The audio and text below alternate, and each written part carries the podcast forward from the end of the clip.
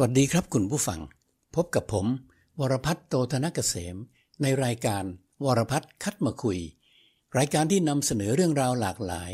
จุดประกายความคิด เพิ่มมุมมองชีวิตและจับทิศสังคมครับ คุณผู้ฟังครับ วันนี้วันที่ 8 สิงหาคม 2563 เมื่อ 11 ปีก่อน ผมได้ไปเรียนหลักสูตรบยศรุ่นที่ 15 ครับ หลักสูตรนี้มีชื่อเต็มว่า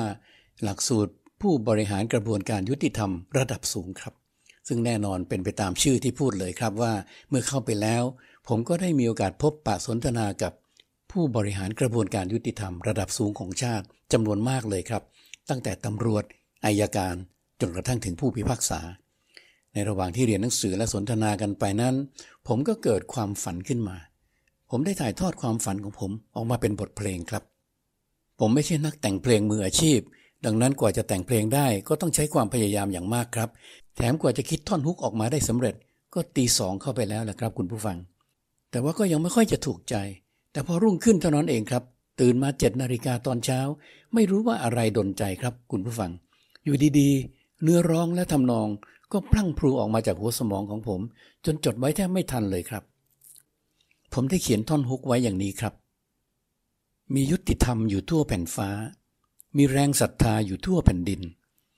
ประชาสุขใจทั่วไปทุกถิ่น ผู้คนได้ยนได้ยิน เรื่องลือระบินไปทั่วฟ้าไกลครับ แน่นอนครับคุณผู้ฟังครับ หลักสูตรนี้มีบุคลากรที่อยู่ในกระบวนการยุติธรรมอยู่ทั้งหมด และธีมหลักของหลักสูตรก็คือการสร้างกระบวนการยุติธรรมให้กับสังคม ที่เชื่อมั่นได้เชื่อถือได้และศรัทธาได้ ดังนั้นผมจึงได้กลั่นความรู้สึกนึกคิดออกมาเป็นท่อนฮุก อย่างที่ผมได้กล่าวถึงเมื่อสักครู่นี้ครับ แต่เพื่อให้ได้อารมณ์และก็บรรยากาศของเพลง ผมขออนุญาตนำท่อนฮุกมาเปิดให้คุณผู้ฟังฟังนะครับ มียุติธรรมอยู่ทั่วแผ่นฟ้า มีแรงศรัทธาอยู่ทั่วแผ่นดิน ประชาสุขใจทั่วไปทุกถิ่น ผู้คนได้ยนต์ได้ยินเรื่องลือระบินไปทั่วฟ้าไกล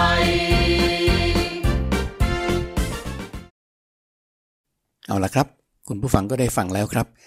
คุณผู้ฟังลองจินตนาการตามที่ผมเขียนไว้นะครับว่า ถ้ามันเกิดสองบรรทัดแรก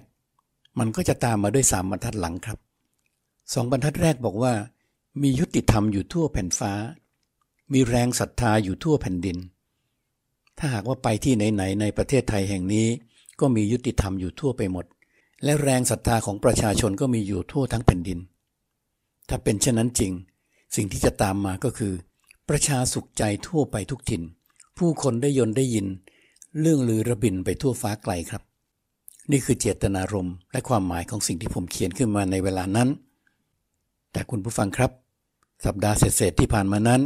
เหตุการณ์ที่เกิดขึ้นในบ้านเมืองเราเวลานี้ ได้ทำให้ผมรู้สึกแล้วครับว่าสองบรรทัดแรกของผมนั้นยังไม่เกิด แล้วก็ฝันของผมก็ยังไม่เป็นจริงด้วย คุณผู้ฟังจำนวนไม่น้อย ผมเชื่อว่ากำลังหมดหวังกับสังคมไทย กับสิ่งที่เกิดขึ้น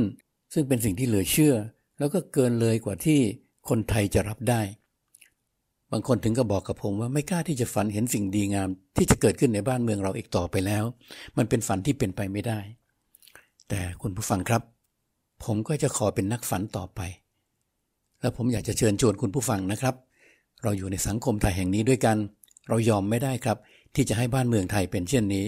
เราต่อสู้เราแสดงความเห็น เราให้ข้อคิดในขอบเขตของสิ่งที่เราทำหน้าที่อยู่ แต่คนที่มีหน้าที่หลักโดยตรงที่จะต้องดูแลบ้านเมืองนี้ ให้เจริญก้าวหน้าต่อไป อย่างเป็นสังคมที่ดีมีระเบียบวินัย มียุติธรรมและสร้างศรัทธาให้กับสังคมนั้น